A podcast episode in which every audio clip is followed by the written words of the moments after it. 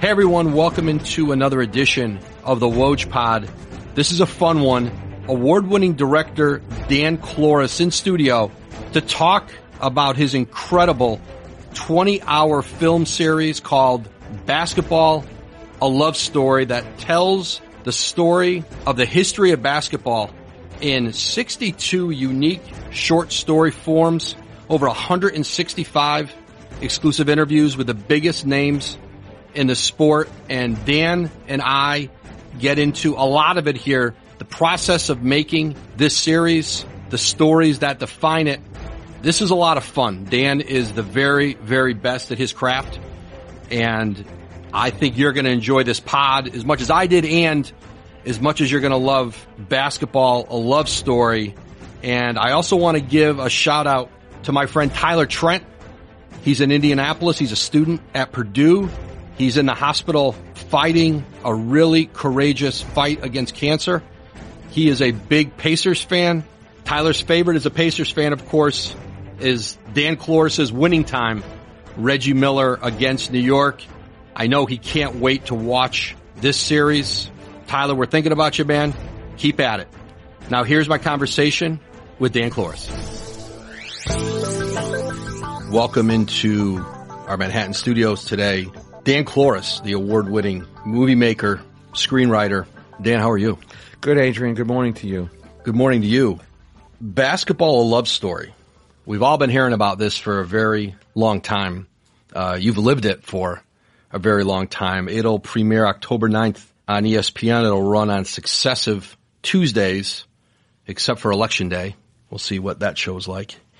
And it is a 20 hour, 10 part documentary series. And to be clear, this is not a chronological history of basketball. I've watched, I think, three of them now. And each individual episode tells, you know, very divergent stories, different eras, men, women. You do get into every part of the game from historical moments to specific moves that players perfected to controversies, but it's really like 62 mini short films. Yeah, Adrian, um, it's 62 short stories. It's as if you're opening a book and you're reading short stories. Uh, and it, it's based upon, and it covers, like you say, it's not a history. It's not chronological. The third scene in the first night is PJ Carlesimo getting choked by Sprewell. And then we meet Naismith. I figured if I introduce Naismith first, I'll lose half the audience. so, but it's called Basketball Love Story because my unwritten thesis, and I, and I'm sure you would agree, is that basketball, unlike all sports, perhaps soccer, but I don't know soccer well enough, you know, has from the early stages of a little boy's life and now a little girl, it creates some type of obsession, some type of addiction to it. Whether you're a great player, a LeBron James or a Curry or a Kobe, whether you're a park player, a high school player, whether you're a kid calling talk radio all the time, whether you're going to games all the time, and and that type of obsession is a form of love, albeit not the healthiest form. So each of these stories is a love story and it's both sides of love. It's the, it's the joy and the wonder and the celebration. And it's also the loss and the disappointment and the betrayal. Uh, and it's a, covers the NBA, the ABA, college, Olympics, foreign, uh, politics, race, business, media, style, fashion, television.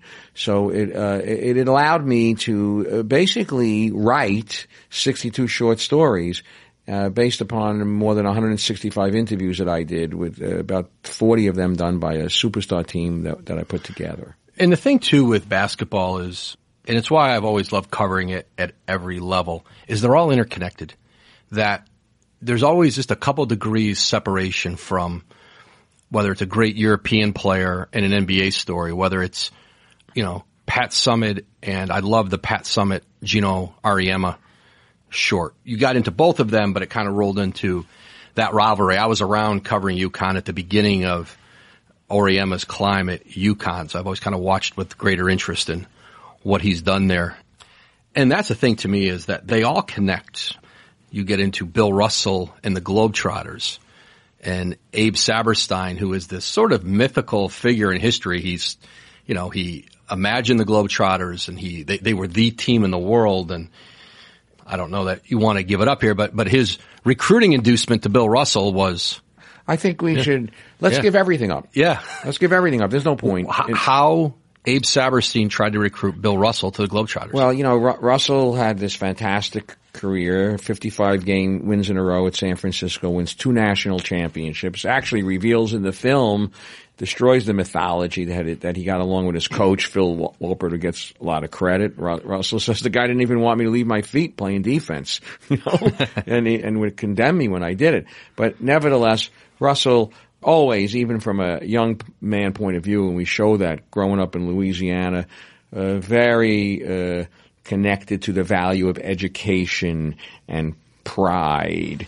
So Saperstein comes to him and says, I want you to come to the Trotters. There weren't that many opportunities for African American players in the mid 50s. Most of them end up in the Eastern League. Of course, there's a quota system, which we explore in and, and, and Wilt. Chamberlain's career started in with the, he played a year for the Trotters and, first. and and Wilt left Kansas after his junior year, which we show that game. That's a big scene when he loses to North Carolina. Uh, but Saperstein visits Russell and offers him fifty thousand dollars, nineteen fifty six Olympic. By the way, he wins a gold medal in the Olympics to come to the Trotters. Russell brings his father. Russell lost his mother when he was twelve. When the father comes, Saperstein offers him seventeen thousand dollars. So they're they're they're already hey we ain't doing this. And then Saperstein says to Russell, "Look, if you sign with the Trotters, I'll make sure that every town you go to on the road, I will have this woman." And he names the woman, an African American actress, meet you. And Russell looks at him and says, I will have nothing to do with a woman that you could hire to meet me. And that was the end of the deal.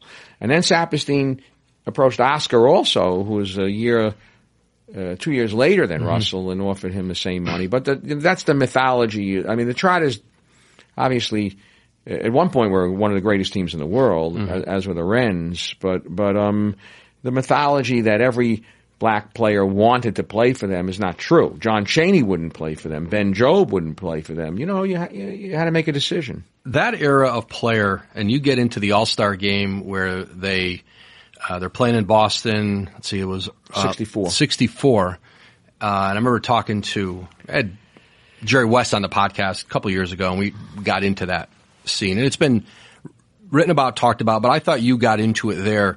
You know, the greatest players ever, right? Like Elgin Baylor, West, Russell, Cousy, right, are all in the locker room, and they're not.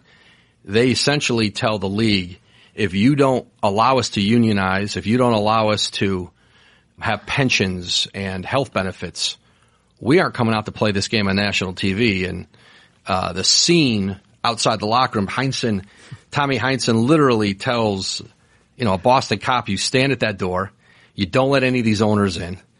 And these guys lock themselves in the locker room and are negotiating this, which is sort of the, people have always talked about college athletes. If they were ever going to command change to the system, it's always sort of been fantasized. They would do it at the final four. They would refuse to walk out. They would get change.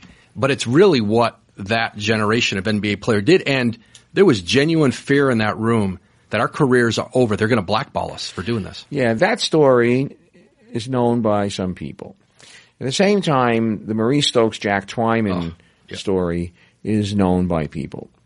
But I, my my view was that those two things are absolutely positively linked. So that story is called Brotherly Love, and I begin it with the Twyman Stokes relationship.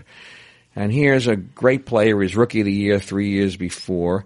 He comes down with encephalitis, uh, commonly known as sleeping sickness. He, he, wakes up and he's completely paralyzed for the rest of his life. And Jack Twyman, 23 years old, 23 years old, takes care of him. Uh, they weren't even friends; they were teammates. Right. One black, one white. And Twyman was a Hall of Famer.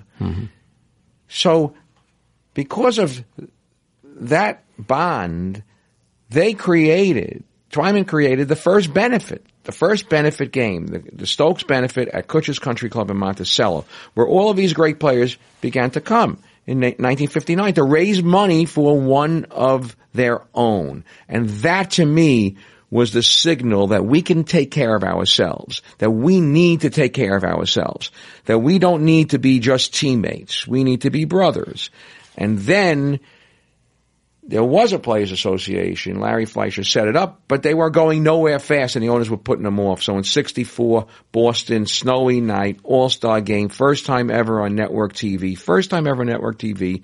Heinsohn and Oscar led the effort, all 24 players in the locker room, and we're going to go on strike. And the owners and, and the PR guys are pounding on the door and the commissioner, Walter Brown, pounding on the door and threatening them. And Auerbach, who, you know, obviously one of the greats of all time, great coaches, great leaders, great thinkers. But Auerbach is threatening them. It's in hmm. Boston. Walter Brown and Bob Short, the owner of the Lakers, comes into the locker room. Hey, you Laker players, you better get your ass out here. Elgin and West, and they're young men. Yeah. They're young men and good friends. And he says to them, if you don't play this game, you'll never play an NBA game the rest of your life. And West on camera, my God, I mean, look at the fear. He says, my God, I, I thought I'm going to have to do something else with my life and I don't know what that would be. And then in the film, uh, says, and then Elgin turned around to Bob Short and and I cut to Russell and Russell says, "Fuck you." five minutes before game time, man, they get their deal. They got a pension. They got they're recognized as a collective bargaining uh, unit, and they go out and play the game. And things obviously changed for the better. I've shown Michelle Roberts this scene, and she and her group have flipped out, and they're Yeah. showing it to all the players and all the Yeah. leaders. I mean, and as it should. It's and Stokes, my God, he died at 38, Yeah. and and what If if What Maurice Stokes, as it was always believed, if Stokes is healthy and plays his career, that the Cincinnati Royals may be the dynasty of that era, not the Celtics, or they would have went back and forth, right? It could have been. I mean, Stokes was a horse. Someone Yeah. describes him in the film. I never saw him play, but Stokes Way before describe him as some type of Charles Barkley, Yeah. uh, Elgin Baylor. But that team would have had Stokes, Oscar, Twyman, Lucas. Mm-hmm. Uh, they had another guard named uh, Bockhorn, and they had Adrian Smith and Connie Dierking. That could have been a legit. They definitely would have maybe won. Maybe. Who knows? Dan, who who surprised you? Um, 165 interviews, and you see it. It's pretty dramatic when you watch the trailer for it, where you have each individual introduce themselves. I'm Kobe Bryant. I'm LeBron James. I'm Jerry West. Shaquille O'Neal. Whoever it is, and and you see the litany of figures that sat for this. Who surprised you in saying that? Boy, they, here we got way more out of them than we thought, or maybe or maybe the opposite. You know, so many. It was Adrian. One thing I learned: these people know their craft, man, and if they're comfortable, that was my job to make them comfortable, and then to try to get what I wanted out of them because I went in in terms of I knew the stories I wanted to tell. But I was floored time after time after time. I mean, like, yeah, it's cool, man. Like Bob Cousy, of course, is uh, even in his late eighties is, is more or less a genius about the game. But Kevin Durant, I went down to Oklahoma City and interviewed Durant for. It was supposed to be, you know, I interviewed Russell for five and a half hours, Oscar for six. You know, these contemporary guys, you know, I'll give you 30 minutes, Right. you know. So I got 35 minutes from Durant. But I went for an hour, and his knowledge of the intricacies of the game was terrific. He, and he knows the history too. But I love that guy, you know, and uh, put aside, we all know that Kobe knows the game. And so he was great, mm-hmm. you know, great. But so many people, my first interview on purpose was Jack Ramsay because I knew that Jack Ramsay, God bless him, was ill. So I went down to mm-hmm. Naples, first interview, four hours in his home. His body is cancer ridden. He can't stand and his mind is 95% there.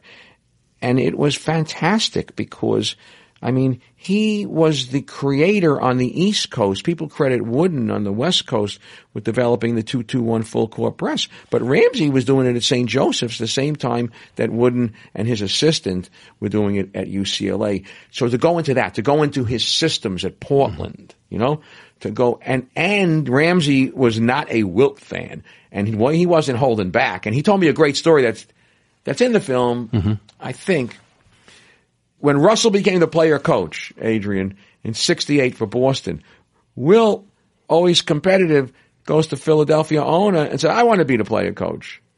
And Ramsay says, but we, but I'm the coach. so, so they make an agreement that Will will become the coach of Philadelphia and Ramsay will be his assistant, i.e. the real coach, right? So Will goes to LA to play volleyball and hang out for a couple of weeks before the season starts. He calls the owners and Ramsay, who's also the GM, and says, I'm not coming back to Philadelphia. I want to be traded. And that's how he got traded to the Lakers. So there was no love lost over, right. over there on that one. you mentioned Russell, and I, I don't know if this is anywhere, if this scene is anywhere in the 20 hours. It always stayed with me, and I always thought one of the incredible moments of restraint and – knowing that time and place in history, Bill had to show this, I'm sure, every day, all day, everywhere. But when Bill becomes the player coach of the Celtics and a white reporter in Boston stands up and essentially asks him about the idea is a African American, he didn't use African American, is an African American athlete smart enough to do this? I mean, essentially asked that question of him. And, uh, uh, and it just was a reminder of the climate in which Russell played, lived in Boston, and and became a coach, a player coach. Well, you know, Russell was so magnificent. It was such a pleasure to be with him, and he could be completely different, of course, you know. But the most stinging thing about that time period, which is in the film, is that here's Russell who is responsible for the Celtics dynasty, right? And I have fun with it with him and Auerbach. I go to a Nat King Cole song there, but I have 102 songs in the film, which are pretty cool. But um, when Russell leaves his home one day, some uh, Bostonites came, broke into his house, and defecated all over his home. It's in the film. it was so painful, so painful that he barely ever spoke about it. But his teammates, white and black, were just in shock. And Russell and Auerbach would frequently have conversations because Auerbach was another outsider, the Jew. Even though the league was filled with Jewish owners and some coaches, it, Boston was a tough city. And Russell says to Auerbach, well, how do you handle it, man? And Auerbach says, you just got to beat the bastards. You know? mm-hmm. But Russell w- was an island to himself, so so uh, just such a proud man from an early age. You know, named after the president of Southern University by his mother. You know, um, I loved Russell, and I didn't know him. I knew I knew his daughter, but eh, what a struggle. But the best part of that, in 1957, his first win, the Celtics finally win and this is in the film. I don't know if you saw this part. I have a big scene on their finally winning, and it's the seventh game in St. Louis. St. Louis has Pettit, Hagan, Lovellette. It's a great team. Slater Martin. Seventh game goes into double overtime. Pettit has 38. Cousy describes Pettit, he was unstoppable. Hagan was a horse. You know, Lovellette was knew all the tricks of the game, right? All these guys in the Hall of Fame. So uh, not that Lovellette belongs in the Hall of Fame. I don't know if he, you know, but but last play, Boston is up two. St. Louis has the ball 94 feet away, four and a half seconds to go. It's in the film. Player coach Alex Hannum, six seven, puts himself in, designs a play. They got to tie it. There's no three point shot. He's going to put himself in. He puts Pettit at the foul line. This is the play he calls. It's in the film. No one knows this. He's going to throw a baseball pass at him, 94 feet. It's going to hit the backboard. It's going to bounce into Pettit's hands at the foul line. He has 38. He's going to catch it, make the basket. Two points, tied. Tied. So I got everyone in. Heinsohn's talking about this. Cousy, Russell, Hagan, uh, Pettit. They're all describing it. Alex Hannum throws the ball 94 feet. It's curves. It hits the backboard. It bounces into Pettit's hand. Pettitte grabs the ball and misses the shot. And that's the story. The Celtics win their first Right. title. Dan, you asked LeBron James about the decision. Yeah. What, what did he say about it? I asked him uh, when did he begin to understand that the way he did that was a mistake. That's the way I phrased it, and and he said that once the season began, and all the abuse that was heaped upon him, his teammates and his family live. That's when he began to comprehend, oh boy, I shouldn't have done it that way. But that was a colossal mistake. The, the, the penalties don't exist anymore, nor mm-hmm. should it. Mm-hmm. Nor should it. You know, I mean, like it's an agent trying to make a lot of money. You know, not not his agent. You know, but someone someone trying to make money. I, I even though this film is on ESPN, I mean, they they they they were they were really, really a big cause of blame here, and they, and they admit it. You know, they admit it. I mean, it was just a. But someone describes uh, the set Uh, in the film as looking like a hostage crisis, which is true. and then someone else said, "Yeah, it looked like with all these white kids in Greenwich, Connecticut, in the background." It looked, and someone else says, "Yeah, it looked like the set of Howdy Doody." So I Yeah. cut the footage of Howdy Doody, but The, and the one kid who was there that day, Donovan Mitchell of the Utah Jazz, was in because he grew up Oh, around grew up there. His dad worked for the Mets, Yeah. and he was at the decision. He was outside of it. The Oh. kids, he was a kid running around that day, which Oh. was um, pretty interesting. I mean, it's a it's a really great scene, and uh, I have a whole bunch of stuff on LeBron, including when he comes into the league. And this part, I I didn't know the intricate details, and I mean, but but his he has a couple of teammates that that were abusive to him, and and made him feel very much like the outsider, and limited his freedom and it was and Silas was the coach and was trying to take care of it. And and, and only when they got rid of those guys one in particular who's that guy um talk um I forget his name big time shooter but a veteran. But once they got rid of him the next year then LeBron was able to blossom. Today's episode of the Woj Pod is brought to you by Masterclass. Steph Curry's Masterclass is a once in a lifetime opportunity to learn from one of the greatest shooters in NBA history. Masterclass offers online classes taught by the best in the world. In over four hours of movie quality video lessons, Steph will teach you perfect shooting mechanics, footwork, and scoring techniques, break down specific drills that will make you a better ball handler, analyze NBA game footage to improve your basketball IQ.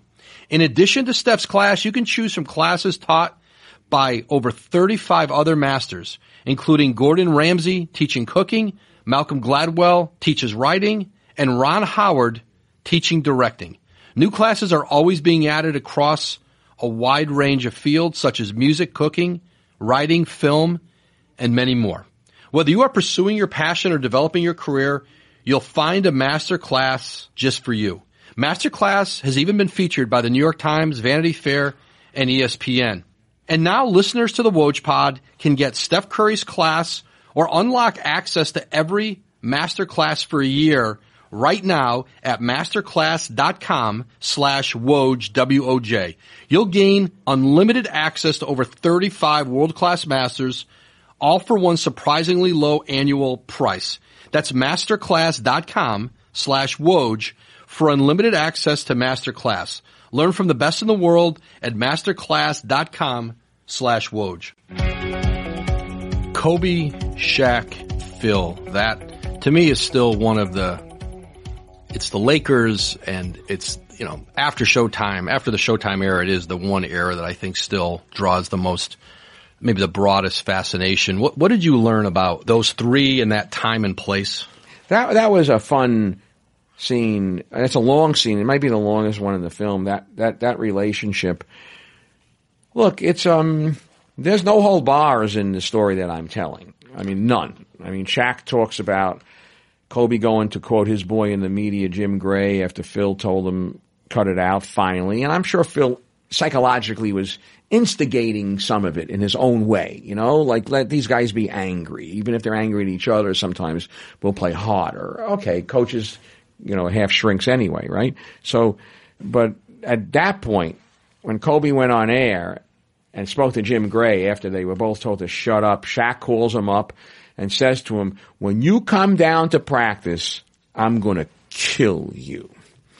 And then I cut to Kobe and someone else, and he said, "Yeah, yeah, I'm coming down. I'm coming down." They had to call up. Brian Shaw was in Denver to fly down to L.A. and mm-hmm. make sure that Right. Gary Payton and Malone were there to break it up because they were going to go at it.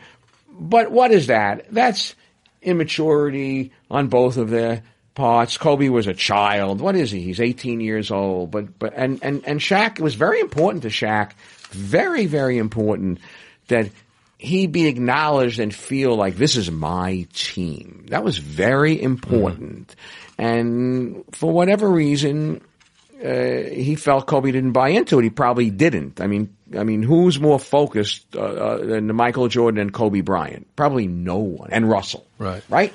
Yeah. So they really did not like one another. And the idea that they won championships playing that way is a credit to everyone. So it's that triple triangle, that triple triangle. But, but Shaq is hilarious in the scene also. I mean, like, you know, like talking about like when he has bad games and, and people are on him and he has to listen, remember the voice of his grandmother and go to his safe spot.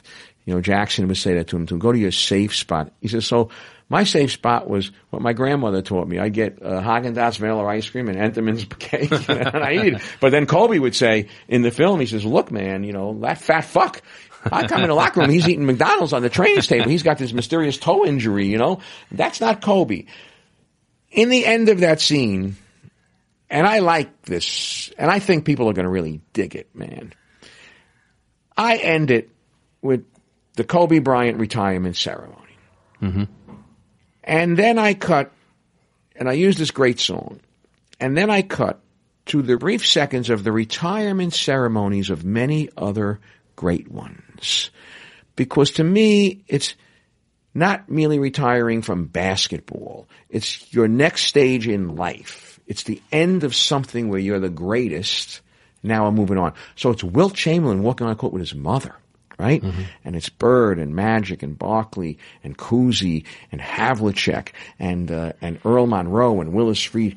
Their retirement ceremonies, and then I end the scene with Kobe and Shaq at Kobe's thing, giving the big hug. Uh, Um, but it meant a lot to me to do that. And there were people at ESPN, oh, cut that, cut that. No way, I ain't cutting that. Kobe's Kobe's final game, and I was there in LA that day, and it was it was perfect. It was for the people who loved Kobe, it was the case they could make for Kobe, and the people who hated him, it was everything they said was wrong with Kobe, the excess, the for both sides, because he in, inspires such passion on you know pro and con, and he he it was perfect Kobe. He gave plenty to make each case that night. Yeah. You know, I'll, I'll ask you a question because it reminds me of when I interviewed Chris Paul. And, uh, you know, who, who is very close to LeBron James. And, and he taught me something. Well, he actually taught me a lot. A lot. But the thing that he taught me, I like Michael Jordan, right? I love LeBron, but to me, if I'm going to have one game, I'm going with Michael Jordan, right? And Kobe is, if you think about assassins, Adrian, what are there really? Seven or eight in the history of the game, right? Right? Real assassins, you know? Sam Jones and, you know, Bird. And so I asked Chris Paul, I said, I said, I don't know about uh, LeBron in terms of Kobe and Michael Jordan. I'd rather have the other two. And he said to me, and he's right. He says, no, no, you don't get it. the correct comparison is LeBron to Magic. Mm-hmm. You know? Yeah. That's the thing. You're right. He's not Kobe or Michael. He's much more of a giver. And then that enlightened me and I, and I began to watch him in a different way. Mm-hmm. And it's true. It's true. You know, the other thing Chris Paul was great about, I have a scene called Signature Moves where he describes his signature move, which I define as making a steal. And I coach AAU for many, many years. And man, did he teach me stuff. he's the one defender on a two on one fast break, and he's at the foul line trying to defend it. And he says, where, where do I put my hands, Adrian? Where do I put my hands? Do I put them low? Do I put them high? And I'm looking. I never even thought about that, you know? He puts them high. Why do you put them high? Because if his hands are high and the guy with the ball at one lane, he's going to make the low pass. He's tricking him into making that pass on the floor, that bounce pass. Mm-hmm. So now he'll know, now I get my hands down. Right. If they're low, it's the alley oop. That's pretty smart. Yeah.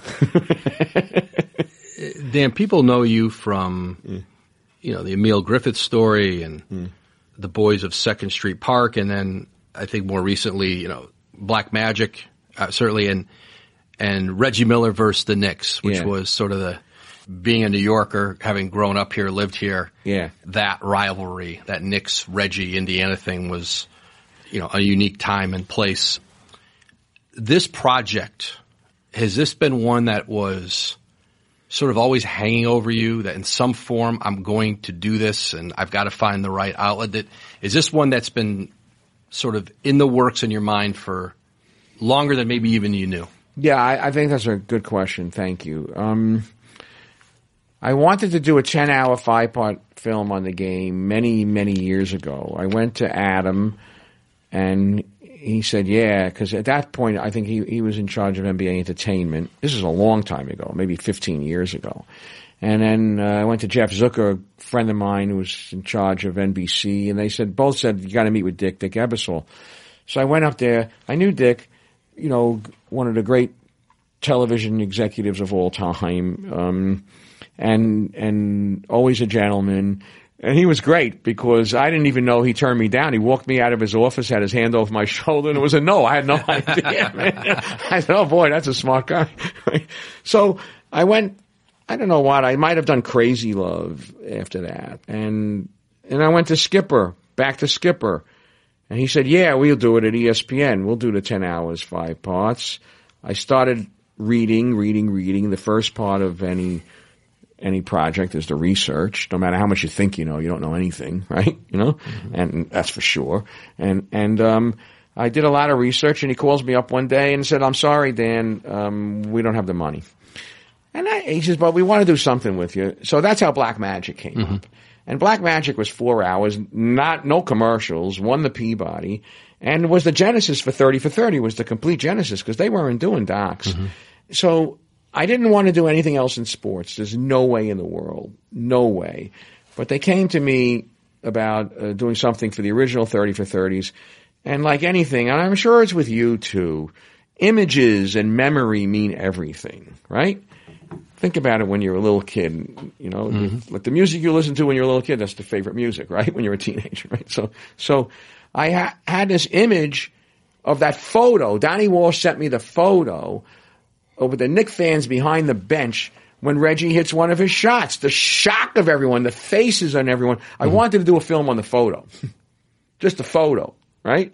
But then I was talking to Connor Schell a bunch and, and it evolved into the rivalry. And, but curiously, I mean, I grew up a Knick fan and I was at that game, but I'm a Donnie Walsh fan 1st mm-hmm.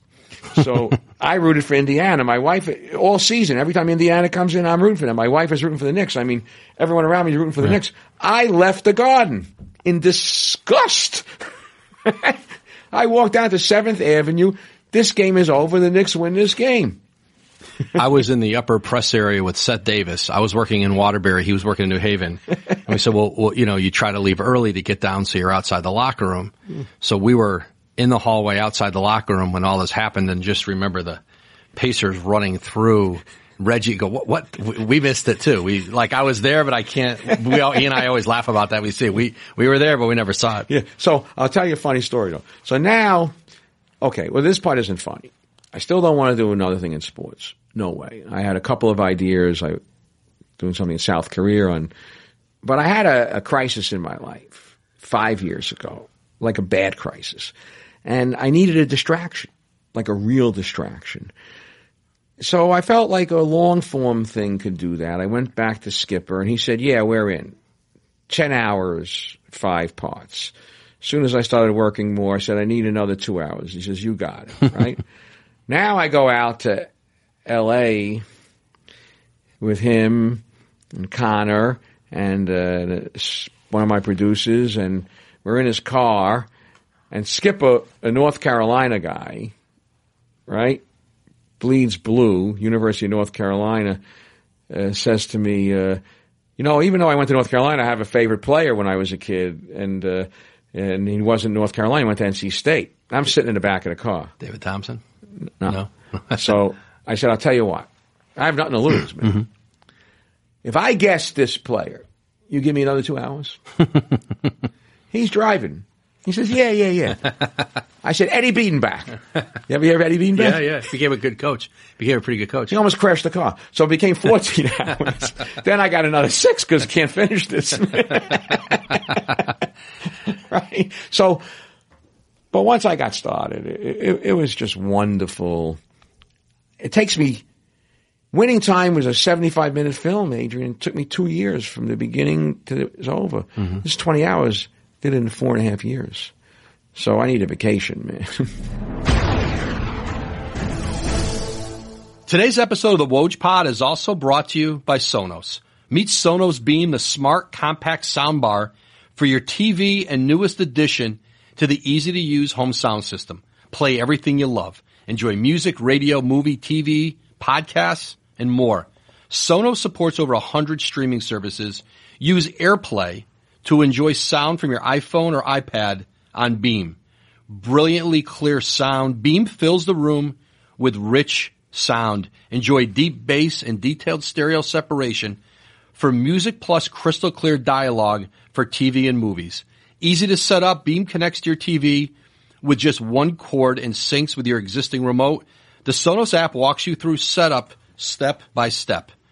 Amazon Alexa is built in. Get hands-free control of your music and more. Start a playlist, skip tracks, and pause simply by asking out loud. Use your voice to turn the TV on or off and adjust the volume.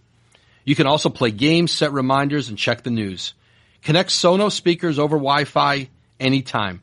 Put speakers in different rooms and listen to music in one and a podcast in another, or send sound from your TV everywhere so you never miss a second of the action. Create the ultimate entertainment center when you pair Beam with a sub and two Sonos Ones for truly immersive surround sound. Sonos speakers are simple to set up. You probably can do it. But if you're like me, well, it's just easier to have the folks from Sonos come to the house and they'll send someone right out. Just order from Sonos.com and select up and running at checkout if you qualify.